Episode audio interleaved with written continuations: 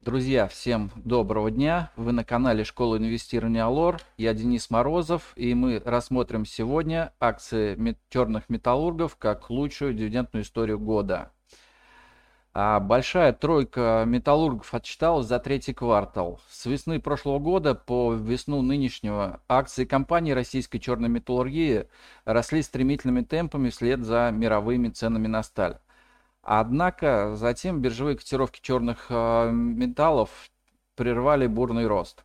А правительство увеличило фиксальную нагрузку на отрасль. Естественно, сильно перекупленные бумаги скорректировались, но пока продолжают оставаться очень привлекательными, хотя бы с точки зрения очень высокой дивидендной доходности, которая в целом по году может составлять порядка 20%. О том, что пока в отрасли дела идут просто блестяще, говорят и отчетности крупнейших эмитентов за третий квартал.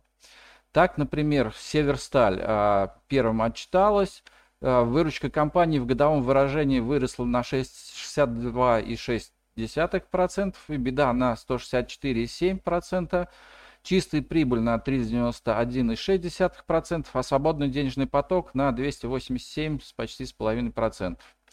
Совет директоров рекомендовал выплатить дивиденды за третий квартал в размере 85 рублей 93 копейки на акцию, что в момент объявления результатов деятельности соответствовало дивидендной доходности в размере 5,44%.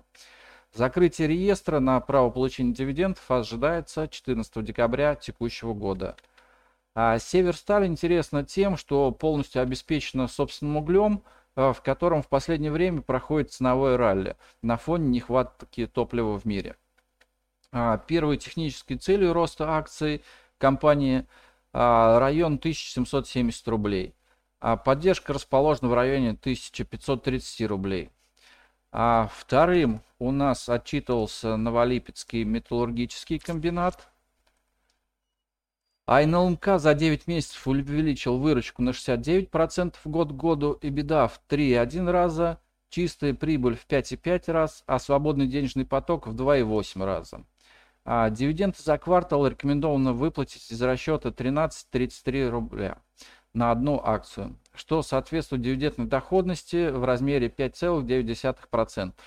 Закрытие реестра ожидается 7 декабря текущего года. Акции компании в последние дни сумели развернуться от э, поддержки в 218 рублей, а открыв себе дорогу на рост в районе 260 рублей. А третий у нас Магнитогорский металлургический комбинат. А ММК представил самые слабые результаты в большой тройке черных металлургов – Выручка год к году выросла на 94%, и беда на 231%, чистая прибыль на 707%, а свободный денежный поток лишь всего на 22%. Дивиденды за квартал рекомендован выплатить за расчет 2 рубля 663 тысячных копейки на одну обыкновенную акцию, что соответствует дивидендной доходности в размере 3,8%. Закрытие реестра ожидается 13 января 2022 года. А после публикации отчетности бумага упала на 2,5% в район технической поддержки 68. А целью роста является район исторических максимумов э, в район 80 рублей. Но не факт, что он будет достигнут в этом году. Так какие же перспективы? Таким образом, акции Северсталь НМК э, выглядят привлекательным с точки зрения до конца года. Перспективы же роста ММК более слабые. А эти три акции очень интересны для, для долгосрочного инвестирования. Продукция компании пользуется постоянным спросом.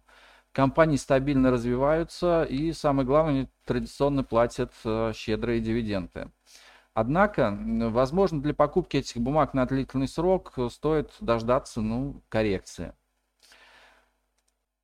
Всем спасибо, подписывайтесь на наш подкаст, ставьте лайки, пишите отзывы. До новых встреч!